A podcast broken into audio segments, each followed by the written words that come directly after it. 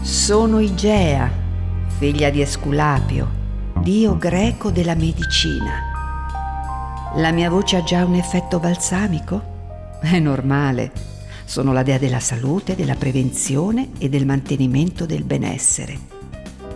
Gli antichi mi raffiguravano con l'aspetto di una giovane donna prosperosa nell'atto di abbeverare un serpente, animale simbolo della farmacologia.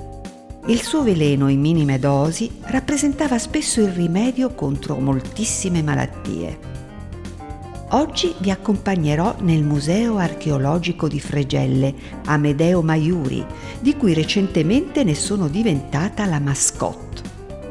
Inaugurato nel 1989 e completato due anni dopo, il museo si trova al pian terreno del Palazzo Comunale di Ceprano ospita diversi reperti provenienti dal sito dell'antica Fregelle, colonia romana fondata nel 328 a.C. sulle rive del fiume Liri e distrutta, ahimè, a seguito di una rivolta contro Roma nel 125 a.C.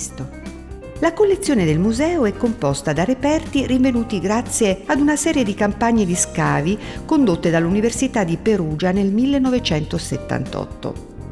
Obiettivo primario dell'itinerario museale è offrire attraverso i pannelli esplicativi una lettura articolata e completa della storia e della vita quotidiana di Fregelle. I plastici e i grafici inoltre riproducono i maggiori monumenti della città.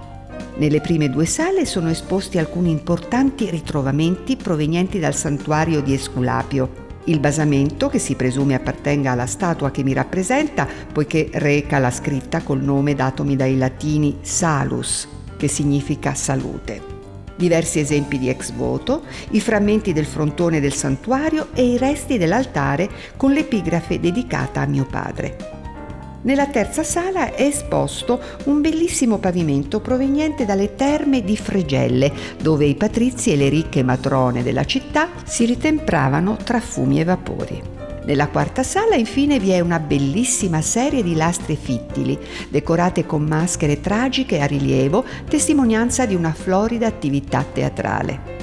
Una curiosità, lo sapete che l'antica Fregelle è citata più volte nel celebre romanzo Quo Vadis, avendo ospitato San Paolo? È probabile che l'autore Henrik Senkiewicz, durante un viaggio in Italia, abbia soggiornato a Ceprano e dal pianoro di Opri abbia ammirato le rovine dell'antica colonia romana, rimanendone affascinato.